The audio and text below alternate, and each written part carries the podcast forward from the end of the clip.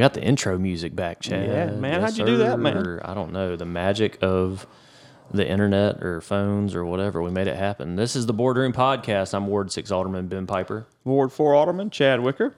coming to you from the Hernando Golf and Racket Club uh, studio. I got is it Yeah. a studio? We got a foosball table in here. Bathroom right there. We got all kind. we got everything. A little bit. They got a leather chair. He's. Yeah. Uh, we're sitting in here. It's We're getting nice. there. We're getting there. slowly but surely, um, your uh, your subscription dollars at work, um, zero in, zero out. So we're Yeah, I, I guess we probably need to say that uh, you know we we're no longer recording with uh, Shelby Road Productions with Derek, but that no, nothing, no hard feelings there. We just uh, financially we we couldn't afford to keep going there and doing it that way, so we're kind of doing it on our own and save a little money because again we're not you know unless Ben's stealing a bunch of money I don't know about, we're not No, making any money doing this. So. But if, if you do have podcast needs, I would encourage you to, to, to reach out to Derek at, at Shelby Road Productions because they are in the heart of Ward 4. And they are in the heart of Ward. Four. Now we're in the heart of Ward 3, I think, Ben. good people uh, over at uh, Shelby Road Productions. We appreciate them helping us get this thing off the ground, and we're going to see where we can take it from here. Chad kind of is the producer now, so That's scary. you know, hit the uh, hit the wonk wonk on us uh, real quick. I don't know. We got we, we see we might have these sound effects. There we go. that is man, that's straight out of 1938. Um, so we're uh, we've got a uh, great guest uh, for us this week, State Senator Daniel Sparks, who uh, who represents kind of that uh, District Itawamba- Five, yeah, Yeah. yeah. Yeah. He, he, he, he's, he's, he's, area, I think. uh, he's one of he's one of Delbert Hosemann's kind of chief lieutenants there, and Okay. in the state senate. He he's he uh, he has assisted me uh, in the sheriff's department getting some things done at the uh, with the corrections committee. He's uh, the vice chairman there, along with Juan Barnett, who who is the chairman there, and they. Uh, great relationship. He's also attorney. He's represented some clients up here, and I've got to know him over the last, you know, two years or so. And uh, just a great guy, and uh, very informative, very smart guy. knows knows his stuff, and his. I think you're going to enjoy the interview. We, we talk. We touch on uh, some of the agenda items for the next legislative session. We talk about uh, campaign finance reform and some other things. Uh, the, some some more on the lieutenant governor's race. He, he was a big proponent, supporter of of Delbert. So. It's a good look look inside some state politics. Definitely some things in the uh, the legislature, but also statewide. I think just Yeah, you know, it's kind of yeah. some, some issues there within corrections and campaign finance, like you I mentioned. would be. I wouldn't be surprised if you see Daniel Sparks run for something statewide at some point. There we go. My breaking news. I don't know. We're we're getting man. I'll tell you what. Mississippi Today better count their days because we're coming for you. We're going to be breaking right. news all over the place. Well, what's going on? Anything? Anything you want to talk about before we talk about this meeting? Oh man, I don't know. Soccer season starting to get into full swing. Yeah, I'm we, playing. uh, we got football practice, baseball practice, soccer practice. It's it's busy at the Wicker House. starting to get the scrimmages in and starting to figure out if I've uh, got a goalie on my team or not. And we're, uh, we're you know we're we're working on our practices and Yeah, because she's now Um, what 12 U, I guess probably. she's 12U. Yeah. Coach uh, Coach Ben is Big not. field. It used to be Coach Ben could run past all the players with ease, and now these these, these girls are growing up and they're getting quick. So I got to start. Uh, I got to start losing some lbs, or they're going to be. Uh, I'm gonna be, keep up I'm with gonna be whee- I'm going to be wheezing out there if I don't start uh, slimming up a little bit here. So gotcha. I cut back on the cheese dip at La Siesta or something. well, I know you like that cheese dip, man. yeah, who doesn't, man? That's a, uh national. It's the. Uh, is it the official food of Hernando? I Cheese think I dip? think It's so. pretty It's, uh, close. hey, dang close. hey, I love a good Mexican restaurant. Who doesn't? Who doesn't? Why do we have so many Mexican restaurants? Because uh, the parking lots are always full at them on the weekend. Um, and every night, basically. Uh, you get there at Monday lunch, you got it wide open, but any other night they're packed full. But That's right. so we had a, board of alderman meeting earlier this week, August fifteenth. Uh, The last one in August. yeah, last one in August. There's some budget workshops. I think that you'll probably uh, notice that the city will have. Um, we are in budget season. September 15th, the city does have to have an approved budget. Um, state law, right? State I statute, think it's got to be budget. By, it's got to be balanced too by state law, right? Yes, you cannot. Sure. That's what I've heard. Uh, We can't print money. Well, as far as last time I checked, we can't print money. Cha-ching. We can't print money now, so we got to figure out uh, how to balance that budget. Um, you know, there's been some some goals that the the board set as priorities. Um, having a million dollar contingency is one one part of that. You know, that's based around kind of trying to get to that ten percent number, where ten percent of the budget um, is is in contingency. Uh, you know, I I certainly feel like we need to be working a little a little more rapidly towards that. Uh, but we're we are getting there year by year. Um, I think when our first year um, in office, the contingency was around maybe half a million or six hundred thousand. So we are slowly but surely getting there. Um, it, it is hard to save money. Everybody knows that, whether it's in your home or it's uh, with uh, running any business or you know running a local government. Saving money is is difficult. There's hard decisions to be made, so we're in hard decision season. But we'll have more uh, details on our bud on the uh, city budget as we get closer we, to that we, date. We have, we have a, a workshop that was um, Thursday last, or I guess yesterday when we're recording this on Friday. So yesterday evening we had a, we had a just a brief, uh, you know, I think about an hour and a half meeting, uh, and kind of hammering out a lot of the details. So we're still got some questions. Looks like we're going to do a four percent pay raise for our employees. Um, looks like um, it's going to be, uh, I think, one additional police officer hired. We're going to buy additional ambulance uh, that's going to be stationed at the city hall uh, to provide a third ambulance to the city of Hernando. Uh, that's a three hundred dollar, three hundred thousand dollar expenditure. That's you know very needed though. I think the you know th those things. Um, when you need an ambulance, you need an ambulance, Ben. So. That's true, and you know that was something that you know 2017, uh, the first time I ran for alderman, I campaigned very hard on the fact that the city of Hernando only had one full time ambulance, and then a second one was added uh, by the previous administration. Now we're adding a third one, so uh, three fire stations, each one will be uh, equipped with a uh, ambulance. Um, and we'll be working towards getting that ambulance staffed. Obviously, it's not something where you you know it's not like you know buying a car where you just go to a yacht a lot and there's a bunch of ambulances sitting there. It does take some time to get those. Uh, but sometime during this next fiscal year, you'll uh, have that third ambulance come in. We've made some renovations as well to Fire Station One. Um, those are uh, should be completed by the end of September, so that way we'll have space for that that ambulance and kind of reconfiguring that fire station a little bit. So those plans have been in the works for a, for a little bit here. But let's jump into the meeting. Um, All right, I got the agenda here, Ben. So you know, um, very typical meeting. We start out with a pledge and invocation. Um, Mm-hmm. You know, they never asked me to do the invocation. I'm gonna talk to the mayor about that. It's always always You Andrew can, Miller. yeah, I, th- I think I did it like once or twice, and it kind of surprised me when it, came my way. Andrew Miller probably wasn't there, probably. Yeah. Uh, any, anyway, uh, claim docket. You know, nothing really to talk about there. Consent agenda. Not not a whole lot to mention uh, on the consent agenda. Um, uh, the board and the, the, the the mayor and the board of aldermen uh, will be attending a uh, conference in Meridian at the end of October, the small town conference. Uh, I've learned a lot from those in the in the in the past, and hopefully uh, keep going forward with that. Um, looks like a gentleman of Benjamin Norton is going to help build a. Uh, it says here a So it's a walking trail? Mount, mountain bike trail at Lee Mountain Summit Park trail, for his bike trail. Freedom Servant Leadership. I think he he Working must towards be Eagle Scout? Yeah, he's a uh, uh, doesn't say Eagle Scout, but some type of Boy Scout or Eagle Scout here. That's great. I need to write him a thank you letter for that. Mm-hmm. Um, and uh, really about that. Let's sit on the backside here. Um, um, we had Rebecca Treadway from the ARC of Northwest Mississippi uh, talk about uh, a funding request. Uh, that, that's a great organization. I've worked with them closely in the past. They, they do uh, advocate for special needs uh, people, our children, and h- try to help them find employment and things as they get older. Uh, uh, Siboney with the Chamber of Commerce asked for some funding. We're going to give her the same funding we've given in the past. Um, and then uh, we talked about uh, just briefly about the uh, Main Street uh, revitalization grant program. It's a 20% matching grant program through the uh, Mississippi Main Street Chamber of Commerce Association. You want to talk about that, Ben, just a minute? Do you? I put you on the spot there. Yeah, no. Uh, so the the grant that the city will be looking for is around two hundred twenty five thousand dollars, about forty five thousand dollar match. It's about an 80-20 uh, grant. Uh, you know, part of the money would go towards uh, what's called uplight. They call it uplighting, but I guess it's it's lighting that would shine on the historic. Um, That's right, yeah. Water tower uh, there off the square, which I think is you know that, that would be great. You know, if we could get a 80-20 match on something like that.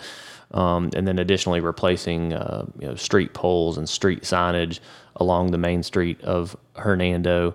Um, you may have noticed them uh, if you look at if you're at um, you know Robertson Gin Road and Oak Grove Road, for example. I know that's one of the street signs that's been replaced with Yeah, the new with the black and the logo. Yeah, Yeah. yeah. So you know if you're in that area, you're dropping your kid off at school, look for those, and you can kind of see what that looks like.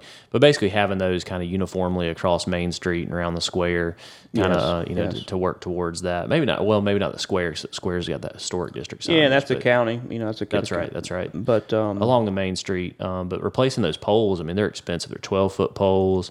Um, you know, with the signage, some of that stuff's about hundred thousand dollars. So, um, you know, it's something that would be a, a, a big drain on you know the general fund and our street signage budget. So, um, you know, potentially a state grant that may or may not get awarded to us. We'll have to wait and see on that. And then the uplighting for the uh, the water tower. And then there's also some uh, AI technology I think that they wanted to use. Big, Um, big brother stuff, man. I don't know. It's, it, it it said something about foot traffic and It's kind a of it's a geo fence, so that way they go. can they can track you know who who's coming to her down to the shop and things like that. Just an, an, uh, using Get some available. businesses, yes, you can see. So you can say you know when we have the um, uh, what's the Christmas thing, the Dickens of a Christmas thing, we can see you know twenty five percent of these people came from Texas or you know whatever. So and it helped. I think it, you know potentially, you know, data like that can help the board make a data driven decision on you know do we need to increase funding for you know Dickens of a Christmas or whatever it might be. Well, you know, let's look at the data and see like is foot traffic up, is Sure. it down, is this working, is it not working? Do we need to do different? Do we need to do something different? Do we need to try a new idea? Um, you know, and, and that sort of thing. So I think it will, you know, if that's awarded, it would potentially drive some of that. From a historic standpoint, though, I feel like the lighting and the signage is probably you know pretty applicable. So we'll, we'll just see how that grant funding comes down or if it comes down. Yeah. So uh, next next item was the uh, uh, the long term, short term disability uh, rates. Yep. Mm-hmm. We we reduced those. Nothing. Uh, another another you know backdoor pay increase or pay decrease for the employees or uh, pay increase for the Pay employees. increase. I'm yeah. sorry. Yeah. Yeah. yeah pay increase. Uh, approved a uh, resolution determining the cost of special capital sewer in, improvement to the services at the Hernando West project. So, as some people may know, the city, uh, before we were on the board, Ben, um, decided to borrow some money, uh, essentially co-signed a loan for the developer there to uh, put in sewer to that to that uh, the backside there of uh, Hernando West, and they have to pay the note to us, and then we have to pay it back uh, to the bank. Um, uh, we terminated the emergency declaration that was on June 18th when we had the microburst storm. And then probably the biggest issue that we talked about was a, planning project uh, 1717, the collective at Getwell Farm as a PUD, uh, where they were requesting to, uh, you know, rezone their uh, agricultural district to a planned unit development, which has kind of been some subject of different different conversations, different rumors been put out there. You want to you want to put some at the bed, Ben, or you want me to? Yeah, I mean, so, I mean, first off, I, you know, anytime you talk about development, there's a lot of people who, um, you know, get a little nervous about that because they want Hernando to stay the same. They don't want anything new uh, necessarily coming to the city. What this will do, if, if you're thinking in terms of traffic on commerce, okay, just think in that term. Commerce has too much traffic. You need to widen the road. Okay, that's that is certainly something that can be looked at. Another avenue, if you will, for helping traffic on commerce is having development in the northern part of the city or the eastern part of the city off of 269, correct? So, with this development, what it does is it creates um, a retail center that uh, will either have some kind of, whether it's a supermarket or a department store or whatever, um, you know, some, uh, a couple, you know, several shops, uh, re, you know, kind of a retail center there off Getwell and Byhalia, um, and it will potentially draw traffic to that area, right? Because now you have somewhere to shop, somewhere to grab, you know, a bite to eat, you know, whatever it may be. Uh, there, you know, gas station, you know, th- those sorts of things. People on the eastern side of town now no potentially would not have to go to Commerce Street to McIngvale to to get these things. They have another uh, retail center to potentially go to. Um, there are there's also residential that's included with it, and the reason why the residential is included is because you have you know a commercial center. There's hotels. Uh, there's two hotels, I guess, proposed. Neither has been necessarily confirmed. There's no paperwork. There's no agreement that's been signed. No, he has no flag two- or whatever they yeah call it. um, you know, you know, department store, supermarket stores, and then you have a, a mixed use um, retail residential center where the bottom floors, kind of like a silo square, the bottom floors of four or five buildings have storefronts. So whether it's an insurance uh, business, it's a bakery, it's a coffee shop, it's a sandwich place, jewelry store, whatever it might be, uh, on the bottom floor, and then going up from there, you have uh, residential lofts where people can can live. The front parking on these buildings will be for the businesses uh, and their customers. The parking behind them will be meant for the people who would live in those those lofts. Um, you know, I think Chad and I asked a lot of questions around that because what we uh, felt like people in Hernando do not want are necessarily um, you know freestanding buildings meant for extremely dense. Um, yeah, well, so, so you would think the Magnolia units. apartment complexes, uh, Right. Something you know, something that I felt where it's it's it's freestanding buildings that are uh, you know 80 units per building. That is not what this is. Um, this is uh, you know five buildings that are ultimately going to contain um, 175, uh, 180 um, residential units that are two to three bedroom. It could be for retirees. It could be for people trying to get their start here. It could be for professionals that, you know, you're a FedEx pilot that you're going to be based out of Memphis for two to three years and you sign that contract and you don't need a 30 year mortgage. You need somewhere that you can live for a little bit. You got some, some shopping. You got access to the interstate where you can get to the airport really quickly. Um, and that, and that's the best option for you. So, um, that, I think that's what it's geared towards. Um, one of the things that I did, and, and then we have, you know, some, single family homes uh, from there and to be kind of a transition buffer on the south side of it on Byhalia. Uh, some single family homes that are minimum 2,000 square feet uh, before you get kind of the a more residential area off of Byhalia. Sure. Foxwood Circle and some of those areas there. But, uh, you know, what I did, you know, kind of proactively from, you know, the seat that I'm in is I asked to be on the architectural uh, review committee um, for this development, and they they they graciously uh, allowed an elected official to be on there, uh, mainly just to drive accountability. Sure. And to say, hey, look, you guys said that you wanted ten foot ceilings on these homes and, and, and residences, and that they were going to be twelve inches above the street, and just these extra um, expenses that the developer's willing to put in there uh, to make them higher end uh, buildings let's make sure that happens. You know, I, so I certainly wanted to be on that committee um, to to kind of drive that accountability. But what this is not is um, you know a five or six building apartment complex with Save a um, lot. You know, yeah. I mean, I, that's that's not necessarily the, the the goal here. The goal here is to uh, use a new interstate exit to one drive traffic. Oh, you know, away from kind of the busier streets in Hernando, Sure. um, you know, to a northern and eastern part of the, the, the city. A another part of this that you have to really consider is that this is barely in the city limits. It it is lit, it's within the first 500 feet of the city limits. Yes, right. That the reason why this is a benefit is that you saw this with Laughter Road, right? Laughter Road's the next exit down on 269. Uh, they looked at a travel center there, um, and the, the people there, you know, fought against it. Did not did not want that there. Um, the when if you had something like that, they got developed outside your city limits.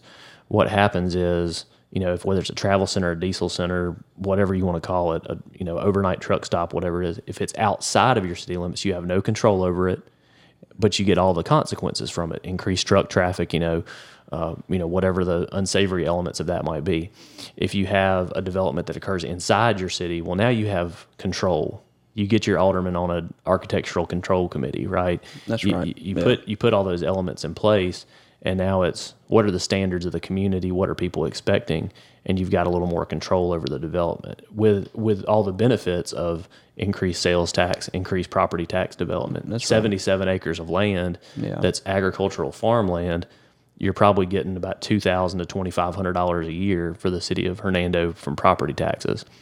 The the upwards swing of that is probably going to be you know half million dollars a Oh year yeah, just on property tax. just on property tax. Um, if if all when all this stuff comes to fruition. Now, timeline wise, you're probably talking five or six years, if not more, before this really, you know, and that and that's based on economy and a lot of other factors. What you'll probably see first is what do you think?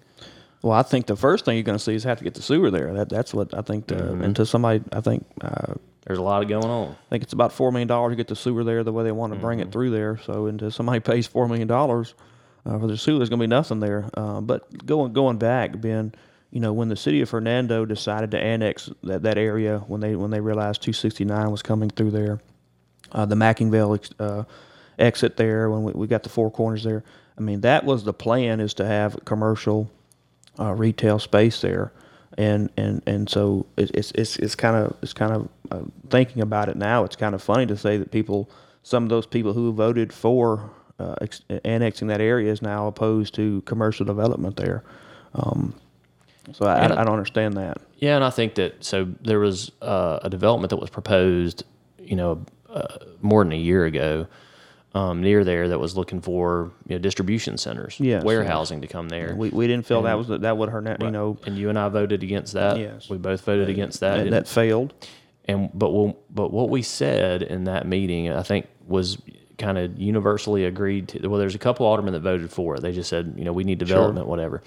Um, but I think what was universally on the same page was this isn't necessarily what we're looking for. We're looking more for a mixed use commercial residential development that kind of you know mimics that silo square, you know, kind of upscale look.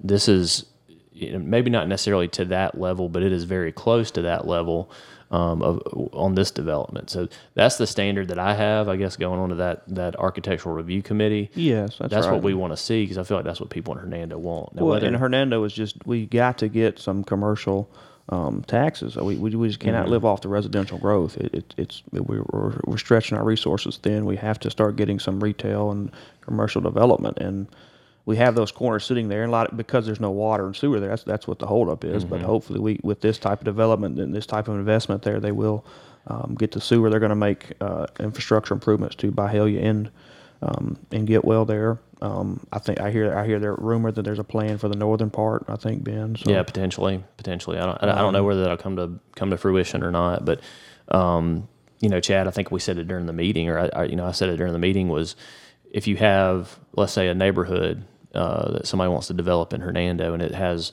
300 homes in it, that is that's a in business terms that's a, a negative or a red Yes. uh, yes. business deal for the city. Each one of those houses is going to generate maybe eight hundred dollars in property taxes for the city. So eight hundred times three hundred, you know, twenty four grand. Yeah. Well, and this and this this location is a, is a prime place for a Chick Fil A for a you know any any type of restaurant like that. I know you want the Raising Sure. Cane's, uh, things like that. So Every we got to we need look we clearly we need more chicken places. Clearly, that's, the only places we ever mention is Raising Cane's. and probably a, Chick-fil-A. probably a Mexican restaurant would be good up there. at least one. We got to have at least one. Come on, it's not a it's not a development in Hernando So, without a without a Mexican uh, restaurant. and, and, and again, you know, I know I think there's. I just heard, you know, I've had people reach out to me uh, that there may be some some people up, upset or against this, but at the meeting, one person spoke, and I think I would say he was probably at the end of the day for it. Uh, he didn't really I think he all he wanted was a fence Mm-hmm. between his property and, and the next piece of property, and I think the uh, developer agreed to do that. So Right, and there's a and there's a, a property owner group, property owner association. Uh, you know, it's not a homeowners association; it's a property owners association. 'cause it's a little bit different situation there, but I think that'll kind of keep some things in check and kind of you know meet the standards of the community. And um, you know, ultimately, people are in different phases of life all the time. You know, my parents, uh, for example, um, you know, are retired. They're in their seventies, um, and when they they they downsized, you know, big time with where they live now compared to where they used to live. You know, uh, you know, and they they need something that's 1,400, 1,500 square foot, and that, so they had to. They were trying to find something. Hey, listen, we're retired. We don't need three or four, you know, bedrooms anymore. And people are in different phases of life. So you, to have a, a truly vibrant community, you have different types of housing. Um, you know, the, the vast majority of housing in Hernando is 2,000 square foot and up. That's right. But there are some, you know, there are some differences there. Um, there are some different, uh, you know, different options available, and that's what you know. I think that, you know, the, the government, the government should have some amount of control over it, but it shouldn't necessarily be. This is the only thing that we allow built here because that you kind of you bored of that line of discriminatory. at that Yes, I don't. I don't think you could do that, Ben. Um, Yeah. and that's what a lot of people don't understand. They think we can. You know, I think that I think you said at one time everybody wants to be the last one in Hernando, and um, you know when, when when other development happens, they just want to be against it. So, um, but you, being in our sitting in our seats, you can't take that position. You have to look at it holistically and, and make the you know make the decisions you think is best. And I think that's what I did. I think that's what you did. And so, um, anything else on that before we move on? No, I think that's I think that covers it pretty uh pretty well, um, you know, for you. Uh, we did look at that. We did look at that budget um thing as well. And, you know, I, th- I think that's the big thing. Uh, waste connection contract. We've got that. Uh, you know, we've got that potentially coming up uh, here soon. There may be an increase to uh, to to garbage fees here in Hernando. We that left left to be seen. May. Likely, I would say it's likely, but it No hasn't question, been finalized yeah. just yet. Yeah, it's it's going up. it's most likely that we just don't know what that number is just yet. Uh, I would say uh, people could probably expect a three to four dollar increase per month. Yes. Um, on garbage collection rates, and um, so that's something to consider. You know, right now you're most likely paying 17, 17 to twenty dollars uh, on your garbage collection, just depending on if you. Uh, So I think, my understanding, is going to go from seventeen fifty to twenty two dollars. Okay, that's that's the proposal right now. Yes. Yeah. So somewhere around there, so uh, about four dollars and fifty cents, give or take. Yeah. I guess it depends on if you have recycling and things like that. yeah, and I too. think you have There's recycling. there's It's going to be another vari- another dollar something. There's a lot of variables there, but I didn't I didn't bring that paper with me, but that also includes brush pickup and some of the other things yes, that you yes. have. So um, that that's what all that goes towards. But you know, essentially, a new contract was negotiated with with Waste Connections. Uh, the city did try to extend our contract with them. Uh, we used a clause to try to extend it, but they also have the right to refuse that extension, which is Sure, exactly what they Well, did. I think, it, and nobody's fault, but I think we waited a little late to start trying to negotiate there. I think we waited to after the contract was expired, and we probably should have jumped on it a little earlier. But Well, I mean, so we we tried to ex- we tried to use the extension clause. I think that that sure. was called in, you know, by our attorney, and they just said no. And but I think that if we had, you, to your point, yes, if we had looked at this a year ago and said, hey, this is coming up next year, you know, a lot of times in the private sector, you start looking at contracts a year in advance. That's right. Um, you know, in the public sector, we need to have that same kind of standard. So that is something that we're going to have to, uh, you know, improve on and just kind of take as a note as, uh, you know, we move forward. yeah, you know, we just we just you know it's it's hard to negotiate. You know, when you're you're past past it. So, uh, but you know, it's I don't think we've really uh, seen a raise increased uh, Since 2017, Yeah, yeah. since I think March of 2017 or something like that. So and prices are going. I think the you know the the pandemic or you know if you if, whatever you want to say with it, it caused uh, a labor shortage. Sure, uh, it caused a lot of uh, increased cost. You know, I think that you know you can look whether you look in the White House or wherever you want to look. The economy is the economy is causing gas gas rates to go up 61 percent. You know, compared to when this this administration started, um, and I'm talking about presidential administration, not the city. Uh, a lot of things are, are headed in the wrong direction from an economy standpoint, and the the city is the city just has to face face the brunt of that. Sometimes businesses have to face the brunt of that. Your oil and gas costs more. You know, That's things right. just cost more. I would say, inf- you know, inflation was at eight nine percent. anytime inflation goes up, and then you know I think a lot of employers um, put out some pretty good pay raises. You know, last during COVID, right after COVID, and uh, you know we're seeing that now trickle into the cost of services. So. Um, You got to follow the advice my dad gave me one time. Sometimes you just got to out earn, out-earn the difference? out out earn the government, out earn your spouse. all do the you, you want to talk about the sign ordinance? You want to wait till we pass something on that? Yeah, I mean, we're still kind of looking at that sign ordinance there. I think there was a story in the DeSoto Times that kind of you know outlined what our thoughts were on that. But Oh, did it? Yeah. So basically, I get quoted. It was essentially um, the Chad Wicker show for about three or four columns, and at the very end of it, it was like Ben Piper was present at the meeting, and he said that. Uh, so- there we go. There we go. yeah. Um, but we did have during this latest election. You know, I think you saw at some of these voting precincts just a, a boatload of signs. You had big signs that were in the right of way. You know, really potentially could be kind of a safety concern for sure. It was a safety concern, I think, in, in my mind, because there was times where you were going to pull out of a, a polling location, a huge sign, you can't even see oncoming traffic. So there, there's some things that need to be addressed there. Yeah, well, I think what happened there's a Supreme Court case right before the uh, municipal elections last time, and um, any anyway, uh, and so anyway, we we didn't really have a, an enforceable ordinance, and so for the last you know since the municipal elections, nothing's been enforced, and it's just just got out of hand. So we're trying to put something in place. Um, you got anything else, Ben? I think that's all we got for this meeting. You know, it was a lot of discussion. Um, certainly go back on the city's YouTube channel and you can check out any of our meetings. Um, but now we're going to bring on Sen- Senator, excuse me, Dan- Daniel Sparks. You got his Uh, name right this time. Finally got it right. Goodness gracious. Um, the, the juices are flowing now. So let's get uh, Senator Sparks on uh, to talk more about the state legislature and what we can expect uh, from for the uh, the future.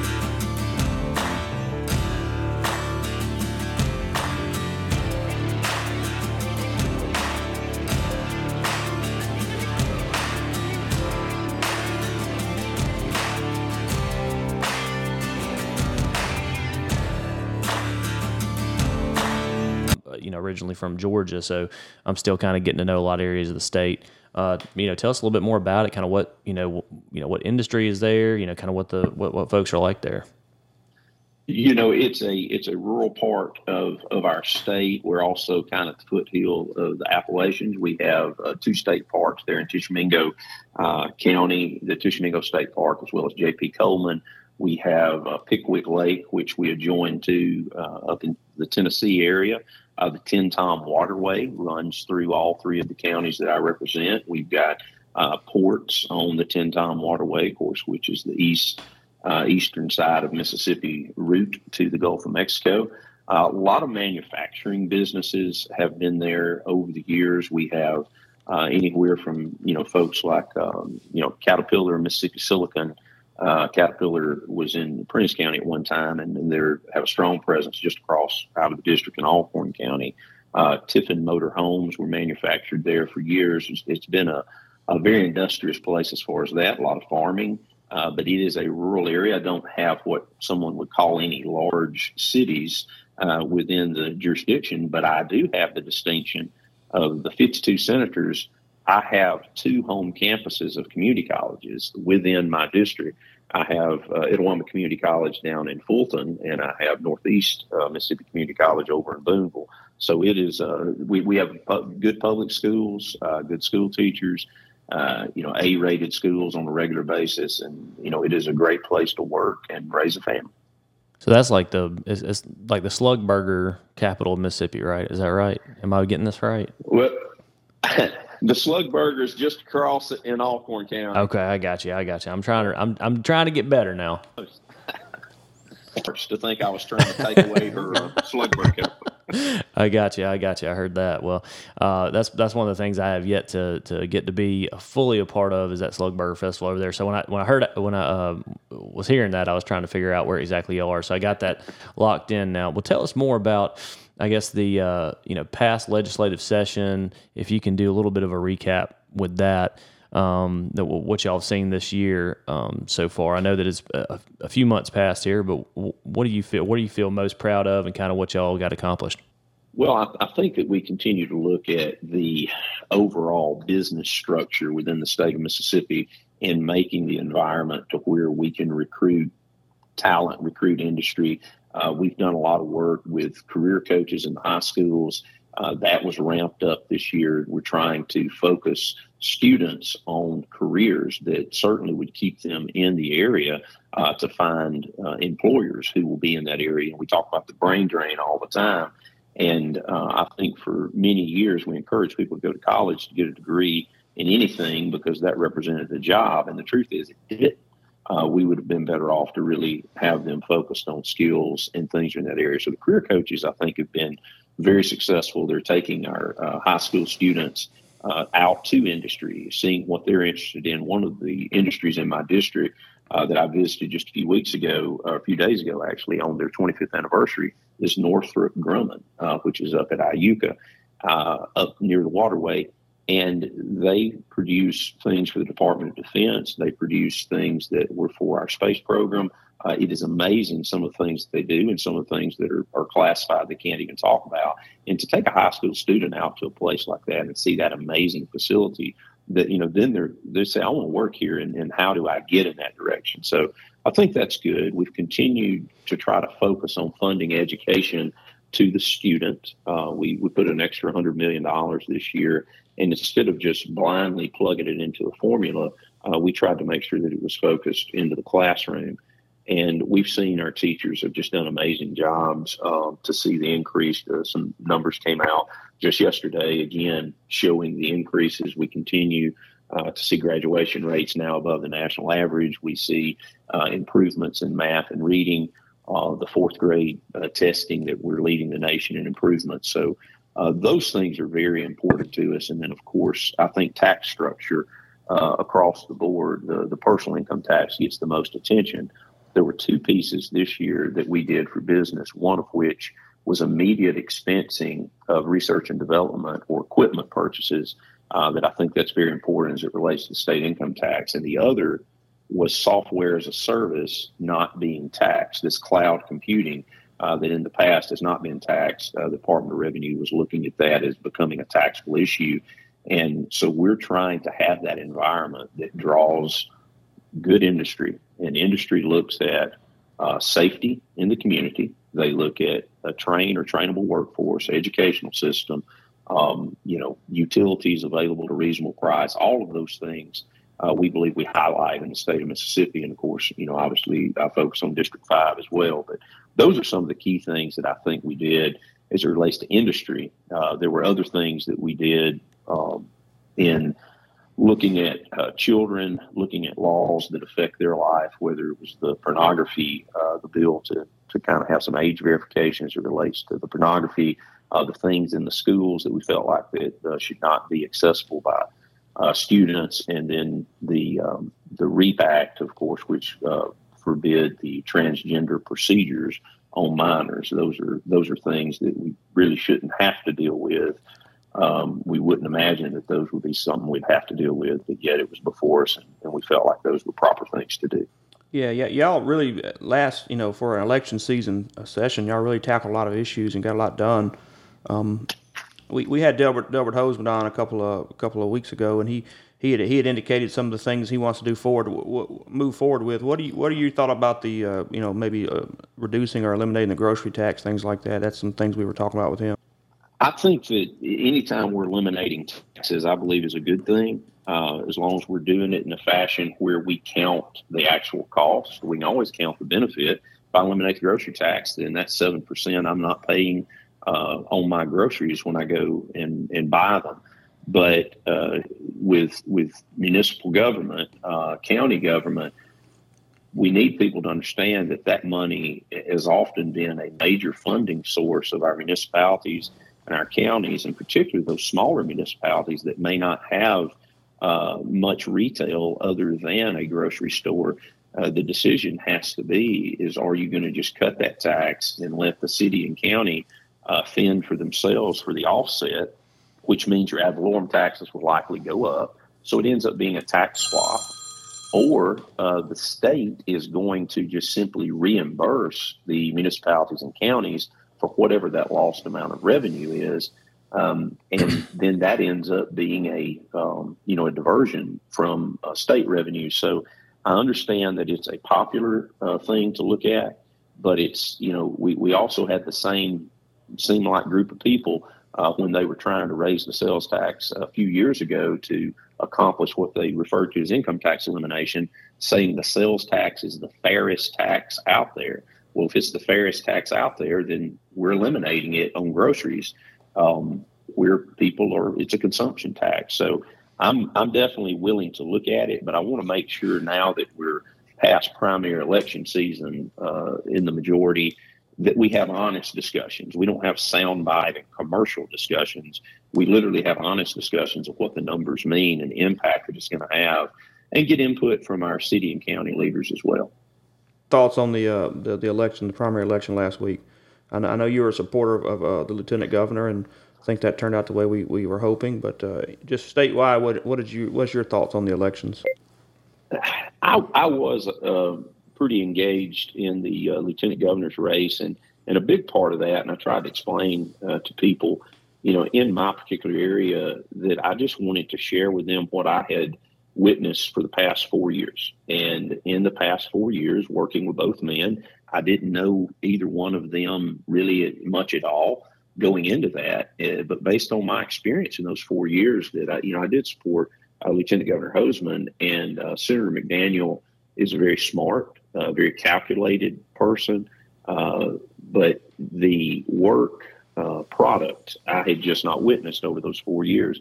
It's kind of a unique thing uh, when you join the Mississippi legislature is that you recognize to get a bill passed, I've got to have uh, 27 votes on the Senate side. Then I've got to manage to go down and get a majority on um, on the House side. And of course, if it's a money bill, finance bill, it's even higher percentages. The lieutenant governor doesn't vote um, only in cases of a tie. There hadn't been a tie in four years I was down there, so I didn't like the language when anybody would say that uh, Lieutenant Governor Hosemann voted for something because he didn't vote for anything, or that he single handedly killed something because that was not what I witnessed in, in my tenure there. I thought that was a misrepresentation. And then the other things that happened, and you asked what we're going to look at, you know, in the next four years. Uh, I think campaign finance reform is going to be on the tip of everybody's tongue coming into uh, the, the, the January session because we have about a million dollars of out of state money that flowed into this race through a PAC uh, that broadcast ads that I think are um, just at the line of defamation, and they didn't. They don't care. You know, this money's coming out of the D.C. area. It's coming out of Ohio. It's being operated, if I understand correctly, uh, the treasurer is the same treasurer as the campaign, which is violation, uh, I think, of the, the rules that relate uh, to not coordinating with your PACs. That was one of the most frustrating things I saw, and I'll be very specific. I believe the smear against the lieutenant governor as it relates to abortion uh, was uncalled for, unnecessary, and I hope that it was a negative against the McDaniel campaign because my firm belief is they knew it wasn't true, but they had just enough paperwork they could rely on to legally get over a hurdle of being sued. And that's a pathetic state of um, politics if that's where we are, that you don't care to character assassinate someone on something you know isn't true. And anyone who has any knowledge of it says it's not true, but because you've got a piece of paper um, that purports something, you just run with it that's that's probably the most frustrating part of that election. So, in terms of campaign finance, specifically, are, are there things that you would like to see going forward in terms of uh, campaign finance reform? What would be, or what areas do you feel like would be some common ground areas where uh, there would be some significant momentum forward? Well, I think to start with, it would be with your PAC work because uh, I think that that's where some of the most uh, egregious uh, violations occur because you have money that flows from one PAC to another PAC. and ultimately you don't know where the money came from. And it's not just identification of where the money came from. It's it's that in Mississippi there is a one thousand dollar limit for corporations to give money. Now an LLC can give an unlimited amount of money, as I understand the rules, because that's a flow through entity. It's not a corporation. But that is a law, that is a rule, and there is a, a very good possibility that corporations violated uh, that $1,000 cap through funneling it through multiple PACs. Uh, so I do think we need to look at that. We also need to look at enforcement. Uh, who's going to enforce it? How timely does that enforcement need to be? And the uniqueness of the um, of the PAC dollars that were dropped in that race is that they came in the last two weeks um, it was almost as if you know someone had just sat back and said, uh, "We know what we're going to do is not uh, going to you know meet the criteria, but we'll do it so late and we'll do it in such a blitzkrieg." We will have the uh, result we desire, and we'll just deal with the consequences.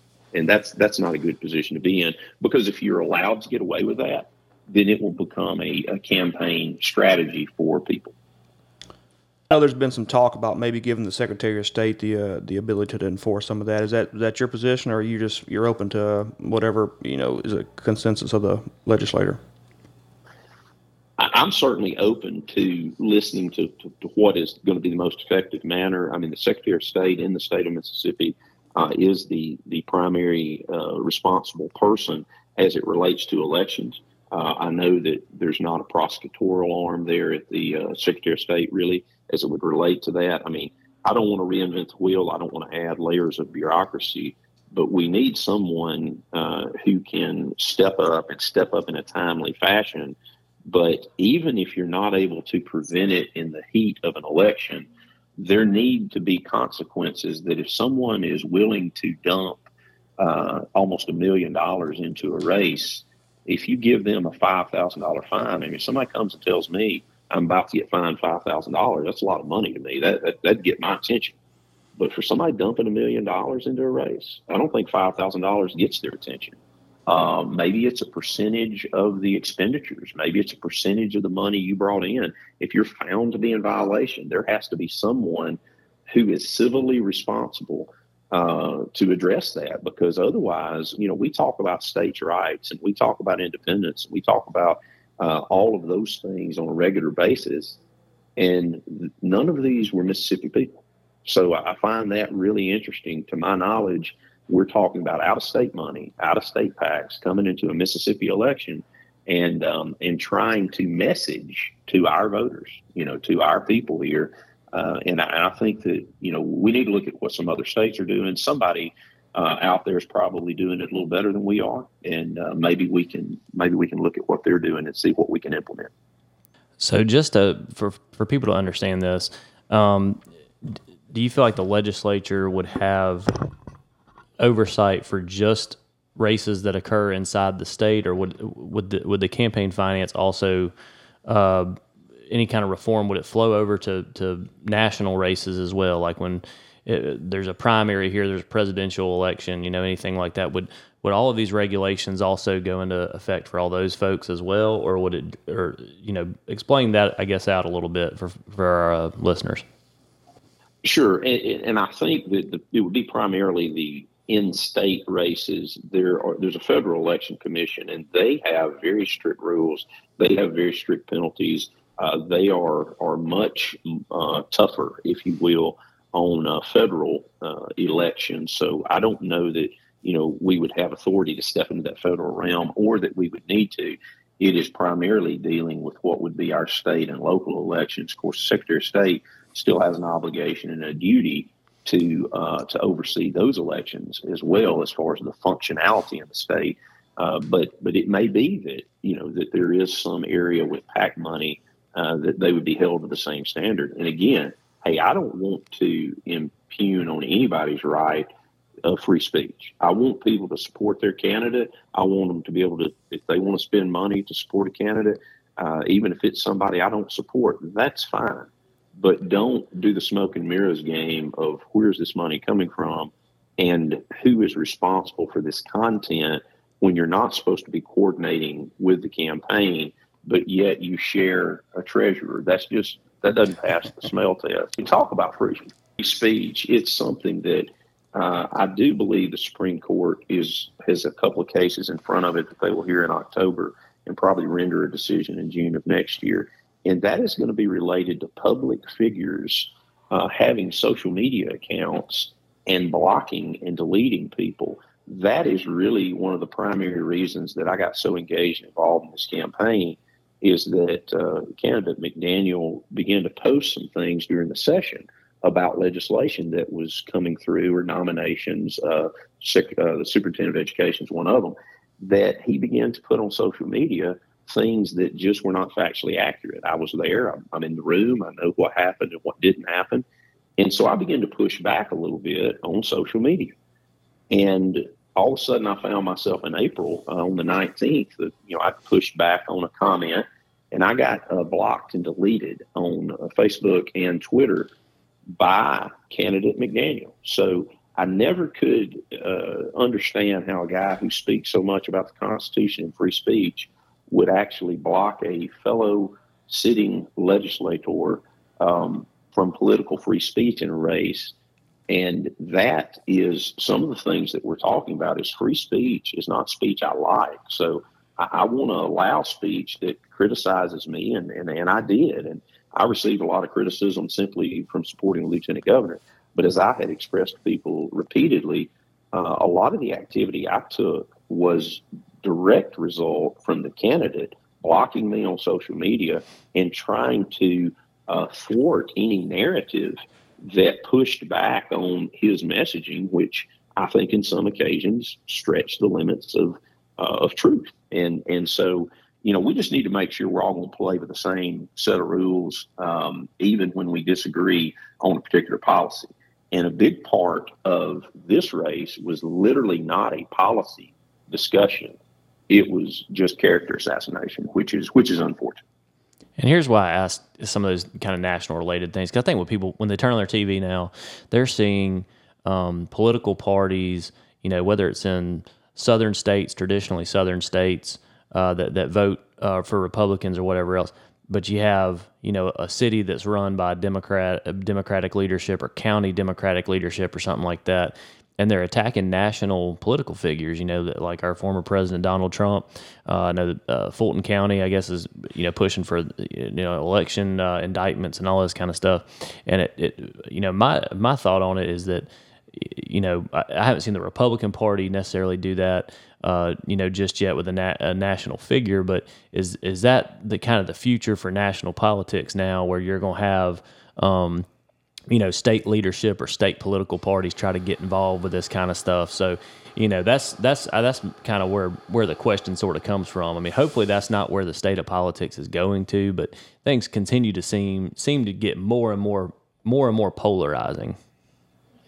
It, it's very frustrating, and, and as as a profession, I actually do practice law, and and I do a lot of defense work uh, on corporate and businesses as well as uh, criminal defense it's very concerning to me with the indictments uh, that have come out, the timing of the indictments. And, you know, everybody can run around and say, oh, but, you know, here's a fact that, that makes that indictment uh, seem okay. It's the timing, it's the political narrative around it. And we do not need our criminal justice system to be uh, weaponized politically. And, and I find that to be uh, troubling uh, at, at the very least. And I find uh, that we did not prosecute crime. And, you know, this has been an argument for the last several years when people talk about Soros backed uh, district attorneys that their intent to a great degree was to try to equalize in some manner the scales of what they believe were past injustices by simply not prosecuting uh, legitimate crime. And we've we've seen the result of that in California. Uh, we've seen the results of it in San Francisco, where I believe they finally actually removed that district attorney. Uh, they can't run retail in these cities. They've they've had to put uh, screens up to try to stop the theft. We, I mean, we see it every day. And if you refuse to prosecute crimes such as that, but you have the time to run out and have political prosecutions, we're we're headed down a dangerous, dangerous path.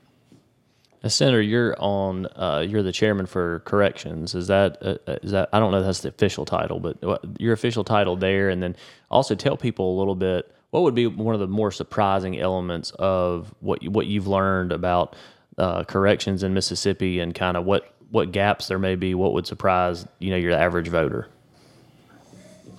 Uh, the the actual title, I am the vice chair of corrections. Uh, Juan Barnett, Senator Juan Barnett from Heidelberg, is the chairman and, and has done a, a really good job. Uh, he had served obviously uh, more terms than I had as far as had experiences related corrections.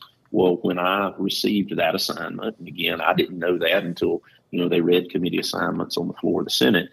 Um, that was actually one of the biggest problems in the state of Mississippi in 2020. If we can go back to January of 2020, that's pre-COVID. Uh, we had a lot of disarray within the correction system. We're only a few years removed from a Commissioner of Corrections who was under federal indictment. I think that we still had hangover from that. And you begin to look at the functionality of this system uh, from a financial standpoint, uh, from an operations standpoint, an asset standpoint. It's it's um, it, even before you get to human capital, even before you get to the fact that we have, you know, 18, 19,000 individuals incarcerated. But you look to the functionality of it. And when I begin to look at it, our recidivism rates, people are coming in, they're spending time in the Department of Corrections, they're coming out and they're reoffending. And our sheriffs and our, our police chiefs, our law enforcement officers having to rearrest the same people, send them back. And that is a frustrating cycle and it's an unsafe cycle for law enforcement. So our focus, what we wanted to do is stop what we had uh, within the system of a lot of violence within the facilities, which we were able to accomplish that. But then to look at what are we doing with the entry? What are we doing uh, to actually correct? I, I said from the Senate floor one day, we call it the Department of Corrections. If we're not correcting anything, we need to rename it. And so that began to be our focus. I began to travel to all of the facilities in the state and um, had gotten to the, the, the main four as far as state facilities, and then COVID struck, and that kind of put a uh, a, stop on the visitations uh, of trying to see the assets and see how they were functioning. the thing that shocked me the most is our counties hold um, about a third of our inmates. And there are 15 regional jails across the state that were built, you know, between a decade and two decades ago with some agreement uh, that they would house a class of offender uh, at the county level and that we wouldn't build a new big prison uh, in the state of Mississippi. Well, you also have a tremendous amount of people being held in the county jails.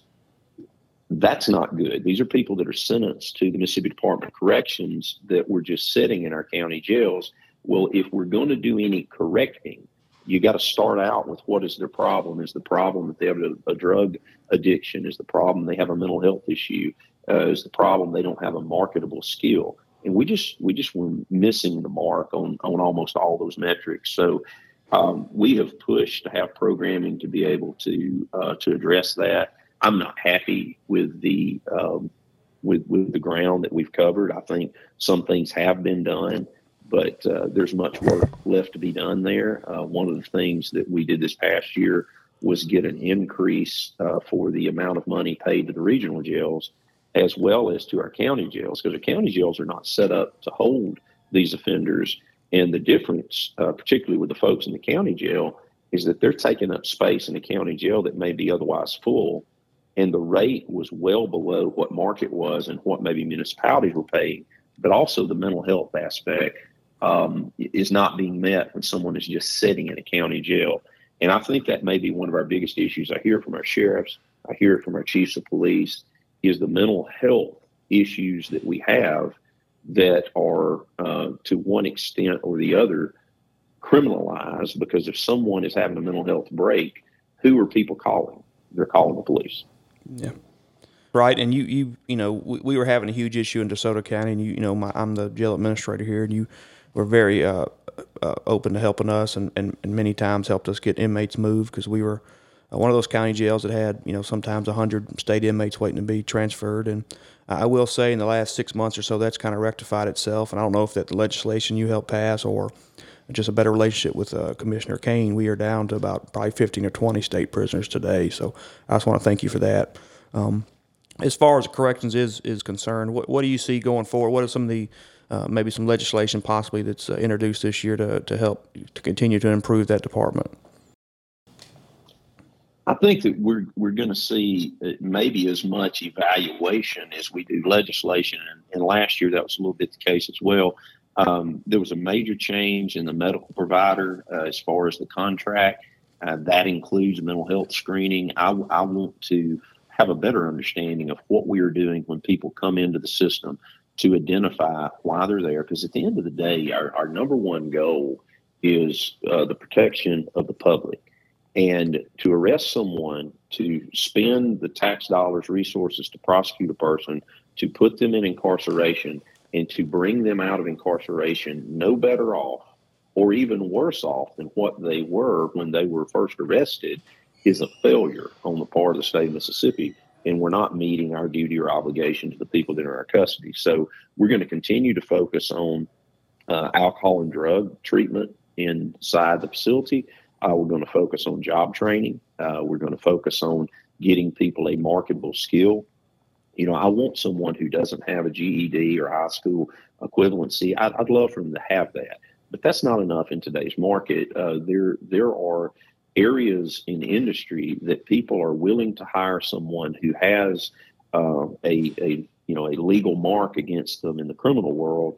Uh, but we need to make sure that we're partnering with industry. And, and there was some good legislation in the last couple of years, uh, a lot of that spearheaded by Chairman Barnett, that would allow uh, an, an, industry to hire someone who is on probation or who is on parole.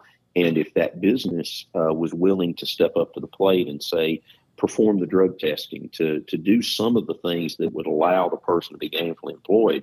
Because remember, most of the people that are arrested and incarcerated ultimately will come out. They will uh, parole out, they'll uh, finish their sentence, and they have, more likely than not, dependence on the outside. There are people when you know someone is incarcerated, if they have children, if they have spouses uh, that that rely on them, certainly they're, they're not able to uh, participate in those lives when they get out. uh, we want to make sure that they can work uh, to, to, to be able to support their family.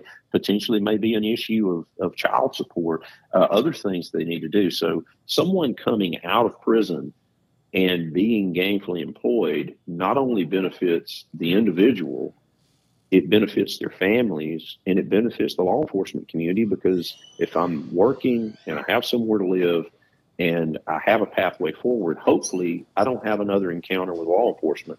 But if we just cycle someone through, uh, hold them for a requisite period of time, send them back into their community, they have nowhere to live, they have no job, they're going to end up sleeping on somebody's couch, they're going to be with the wrong people, and they're going to be rearrested and reoffend. And it's just a cycle uh, that we need to try to break wherever we can. Yeah, what what I what I always say is try to try to make them a productive citizen again.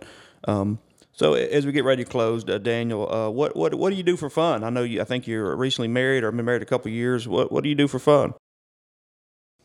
Well, I, yes, I am. I, I got married in uh, December of 21. Very, very fortunate. Got married a little later in life, but uh, you know, I, I, I, think I waited for a great one. So, uh, so she is, and, and she enjoys the beach. Uh, I look at it like this: if she enjoys the beach, then I enjoy the beach because she enjoys the beach. But uh, uh, I might hit a golf ball occasionally, but uh, but I I generally enjoy uh, the work that I do. You get a lot of constituent calls outside of session, and it is very rewarding when you when you learn uh, the, the the the interaction and the people to put people in contact with to help them, whether it's a uh, it's something for their occupation, it's something for their education, or an issue they're having with the state agency. So it you know, the legislature is considered a part-time job, but it's the um, it's the fullest part-time job I've probably ever had.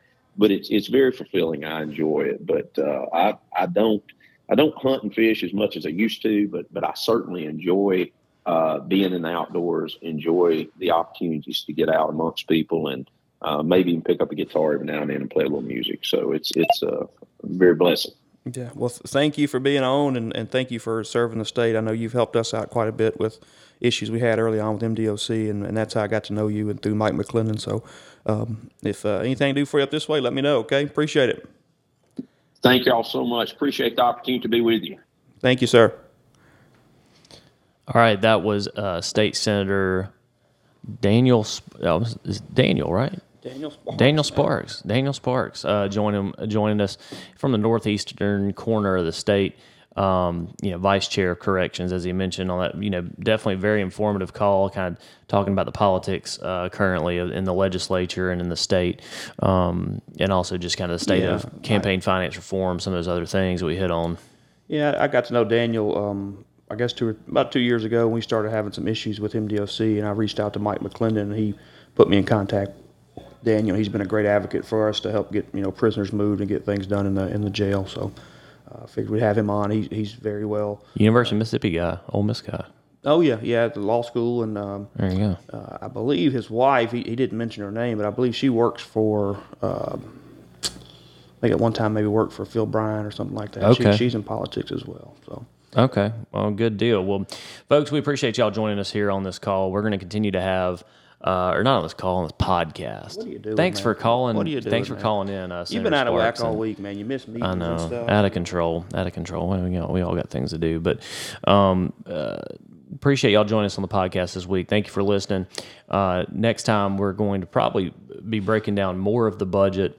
Um, the, we the city does have to have its budget uh, approved and finalized by September 15th. So that number's, um, you know. Yeah, I the, think uh, I think we're gonna try to have our budget approved on the next meeting, September 5th. So uh, on our next episode, I guess we'll probably be just talking about the uh, the, the it won't be proposed budget, the actual adopted budget at that point. So. Keep it locked here on the Boardroom Podcast. Uh, this is Ben Piper. And I'm Chad Wicker. Thanks for listening.